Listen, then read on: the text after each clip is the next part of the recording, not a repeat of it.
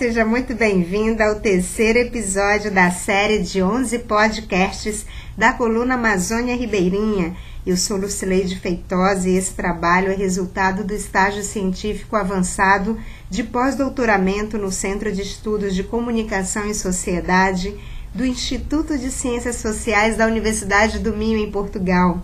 A pesquisa foi desenvolvida na comunidade de Calama, em Porto Velho, Rondônia, no Brasil. Analisei a importância do rádio na construção dos territórios de comunicação, permeados por lutas históricas e sociais, saberes locais, memórias ligadas aos lugares, experiências que ajudam no entendimento do viver amazônico, delineado pela convivência nem sempre harmoniosa com o rio e a mata.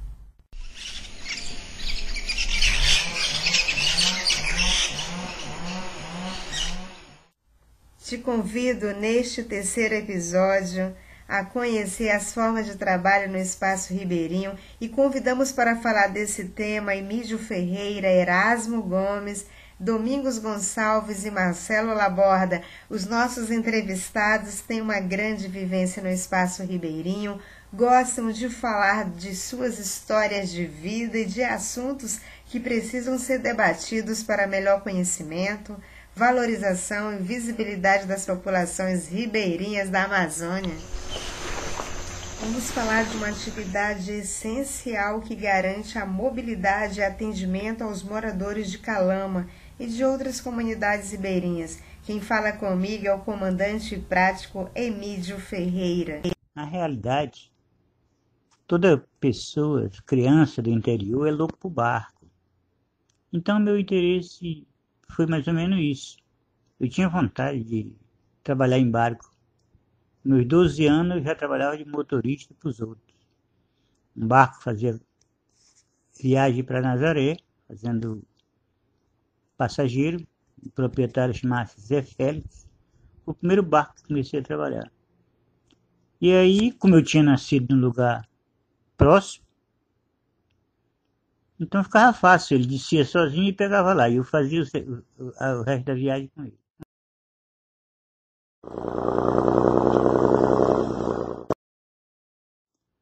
Eu comecei a trabalhar com outras coisas. E aí eu estudei um pouco e comecei a voltar para barco de novo. O barco esse já era diferente. Esse fazia recreio de Porto Velho até é, em frente, abaixo de Terra Caída. Tá abaixinho de Terra Caída. Ia até lá. E voltava, isso é, antes de Nazaré. E voltava, passava, ficava dormindo em Guarani. Aí no outro dia a gente saía do Guarani e vinha para Porto Velho. Trabalhei mais ou menos um ano e meio nesse barco. Então, ao crescer, eu vi que a situação do barco era só dava certo para o dono. Só ganhava dinheiro o dono. Mas, mas eu ganhei experiência, aprendi a pilotar, aprendi a conhecer máquina, funcionar motor e tal. E essa foi a minha primeira vontade de um dia possuir um barco. O comandante Emílio tem uma vasta experiência no universo da navegação e que interessante suas reflexões.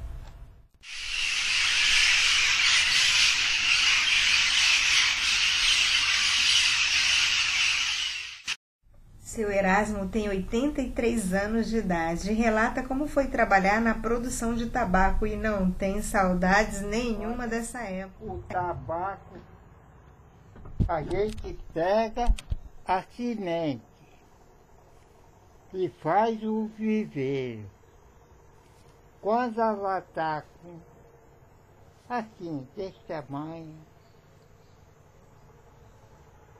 de tamanho, a gente muda por roçado. Muda. Com um mês, um mês ele está aqui médio. Tapa ele, quebra o olho. Aí de oito em oito dias, a gente quebra o olho. Três vezes faz esse serviço. Aí é que tira as primeiras folhas, né? Ah, mano, aí vai mete na palha ou num cordão bom e secar. Com 15 dias está seco as folhas, né? Aí pega ele, tira, à noite faz o serão, não faz no correr do dia, que é muito quente. E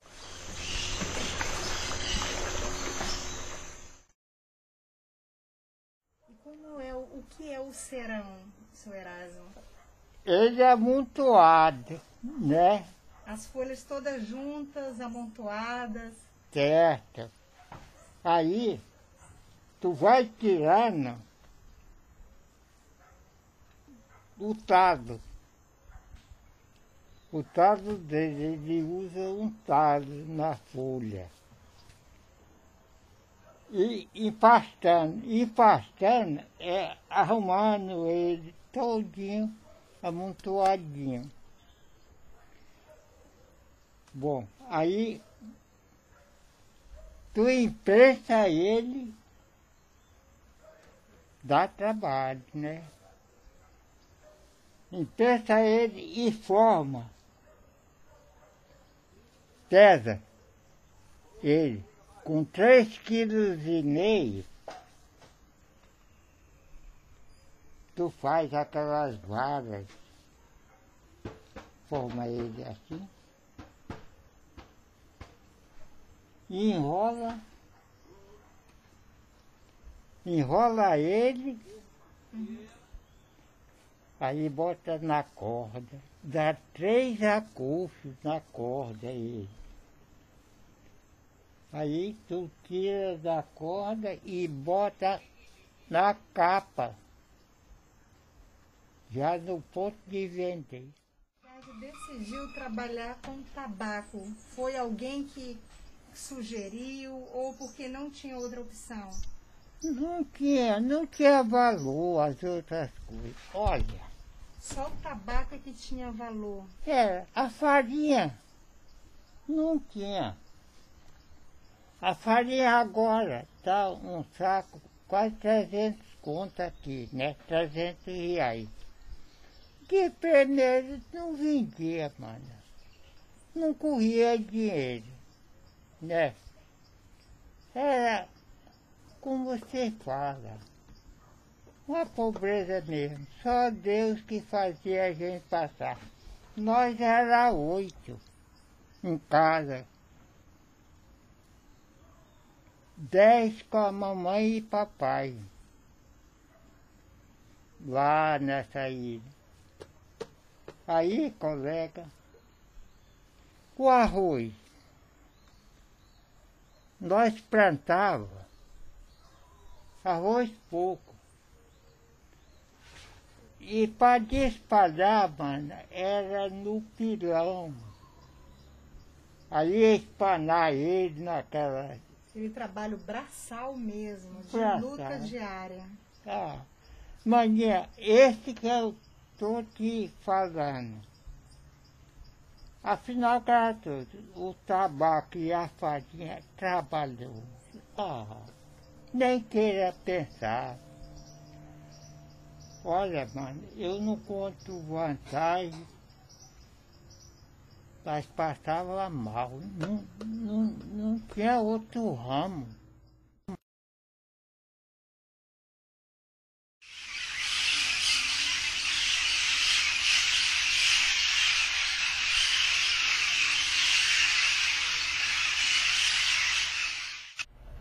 Seu Erasmo relatou experiências de trabalho na ilha de Assunção com a produção de tabaco e para ele a agricultura não é mais a mesma.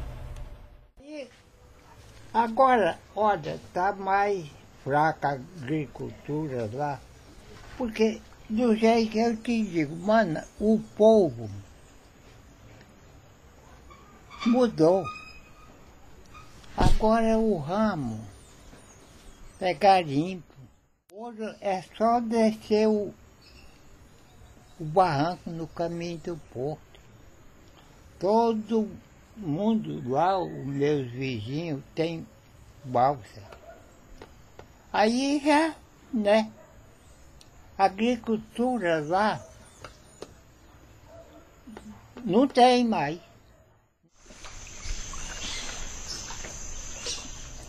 A agricultura diminuiu ao longo dos anos. A enchente de 2014 contribuiu ainda mais para o desinteresse aliado à falta de ações de valorização dessa atividade. É uma atividade ameaçada. Vamos conversar agora com Domingos Gonçalves, aposentado, trabalhou muitos anos na agricultura e na pesca. Olha, porque meu pai era agricultor, agricultor e pescador. Aonde a gente eh, se criou era, era a base era pesca e agricultura. Eh, eu achei que devia desenvolver mais na base da pesca. A pesca foi muito interessante. A atividade da pesca é essencial nas comunidades ribeirinhas. O peixe é o alimento básico com a farinha açaí, abacaba, patuá, pumpunha, tucumã, entre outros, mas está ameaçada devido à dificuldade no trabalho com a pesca, porque os ribeirinhos alegam a existência de uma rígida fiscalização que multa e prende pescadores, recolhe os equipamentos de pesca. Muitos não conseguem recuperá-los ou comprar outros devido aos poucos recursos que possuem. Aí a gente a gente deixa de pescar esses pescados sobre isso. É, a fiscalização é sempre ativa, aí a gente deixa de pescar. Muitos, muitos pescadores já perdem o material todo, com pouco recurso para comprar outros.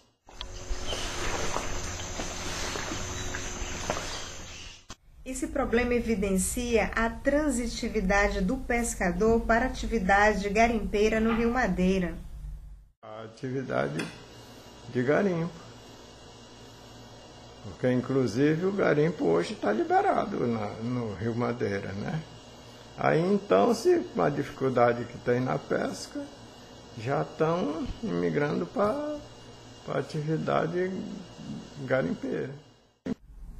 As proibições impostas, as apreensões dos equipamentos de pesca, a diminuição de peixes decorrente das usinas hidrelétricas e o medo de prisão colaboram para o desinteresse dos pescadores em relação à atividade de pesca, o que é percebido no cotidiano ribeirinho.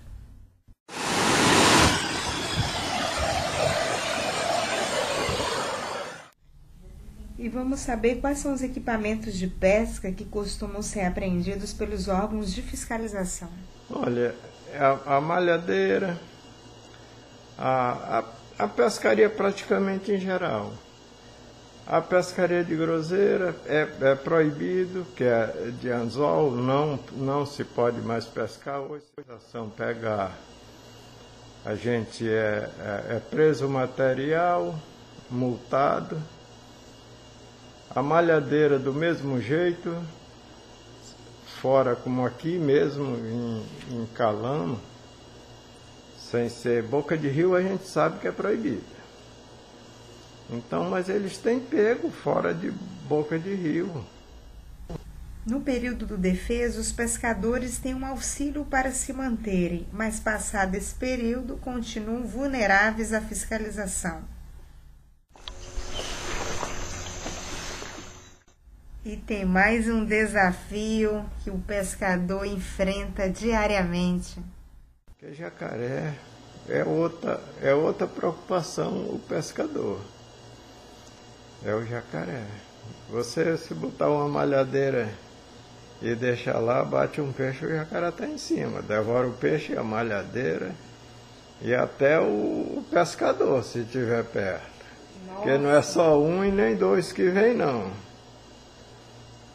outro, também outro problema que está surgindo. Então, assim, olha que perigo é, é o viver do, do, pescador. do pescador. Então ele está com a malhadeira, e se, não é só um jacaré que se aproxima. É, E tem também o boto vermelho, o boto. que também vem o nesse boto. nível da, da mesma agressividade. É, Como que é o o- comportamento o- do boto? Não, o boto ele só ataca mesmo só o peixe na malhadeira. Mas ele estraçalha, ele pega uma malhadeira, uma fibra pelo menos, ele acaba. Hoje na, aqui no Rio Madeira né, é difícil pegar um peixe de malhadeira. Que o boto não deixa. Para onde você vai, vai, vai é cardume de boto. Eita, então é- além do, da dificuldade da legislação, É. ainda nós temos os predadores. né? Tem os predadores. É. Mas a vida do pescador está muito difícil. É, não é, mesmo, não, né? é, não é muito fácil não. Não é fácil de jeito nenhum. A gente, a gente que convive na, na atividade, a gente sabe como é. Te convido a conhecer os desafios enfrentados numa profissão que exige bastante. Quem fala dela é o garimpeiro Marcelo Laborda. vendo garimpo desde 2013, e que ficou sem opção devido que a pesca fechou para nós. Assim, o finalmente fizeram a usina, nós não tivemos mais condição de pesca, porque não tem mais não deu peixe igual dava. O rendimento foi melhor. E outro garimpo tem um lado ruim e tem um lado bom. O, gar- o garimpo é bom porque você consegue manter uma vida um pouco melhor para dar para suas famílias. Além do mais, que você consegue é, usufruir um pouco melhor, você consegue te- obter as coisas para dentro da própria casa. E outros não têm opção, não tem emprego, que as pessoas do do interior é pessoa de poucos estudos. Quando quem consegue chegar lá não consegue fazer uma faculdade, é a opção que a gente tem só o garimpo.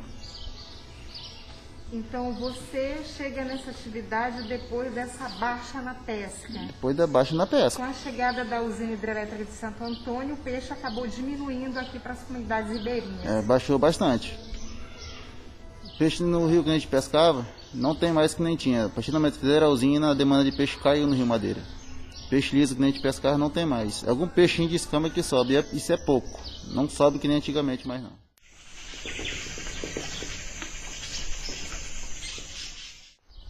Ô Marcelo, e o que é o garimpo?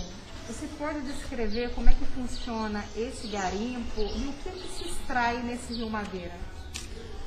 O garimpo é um meio de fonte de renda para pessoas de baixa renda. É a extração principalmente é só o ouro, que não tem outro tipo de minério fora o ouro.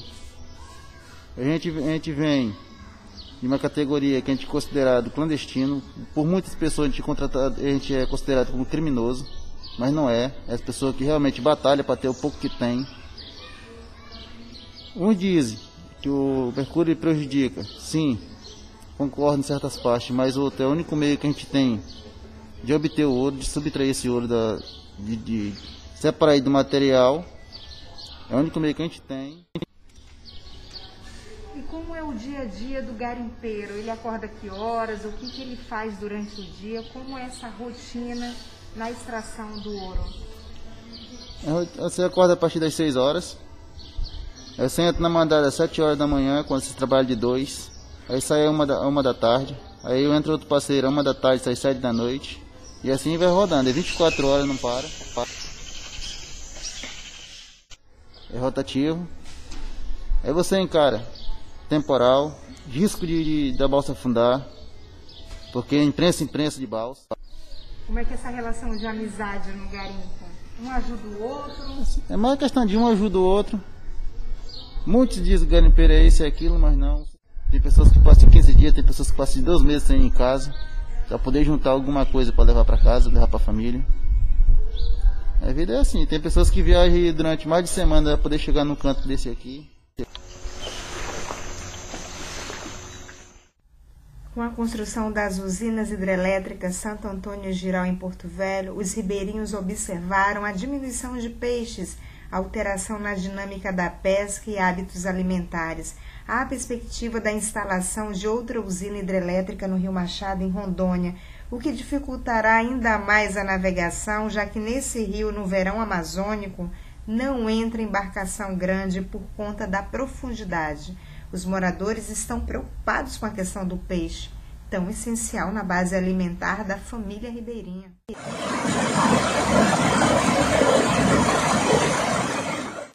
Os pescadores e agricultores estão ressignificando suas vidas no garimpo, o qual tem atraído pessoas de diversas faixas etárias, homens e mulheres em busca de melhores condições de vida, ganho fácil e sorte rápida.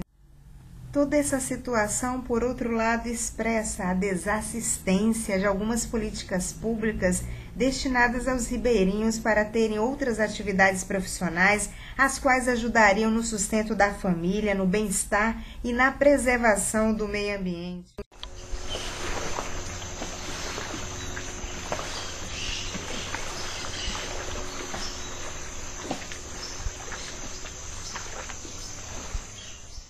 Convido a acompanhar cada episódio dessa série para conhecer o modo de vida ribeirinho, essa cultura rica, feita de lutas, alegrias, conquistas, artes e resistências. O episódio de hoje termina agora. A trilha sonora é do grupo Minhas Raízes da comunidade de Nazaré, que utiliza instrumentos musicais feitos dos produtos da floresta e faz com que a melodia seja contagiante. E a você, querido ouvinte, muito obrigada. E no próximo episódio vamos saber como é o viver e interagir numa comunidade amazônica na série Coluna Amazônia Ribeirinha. Até lá!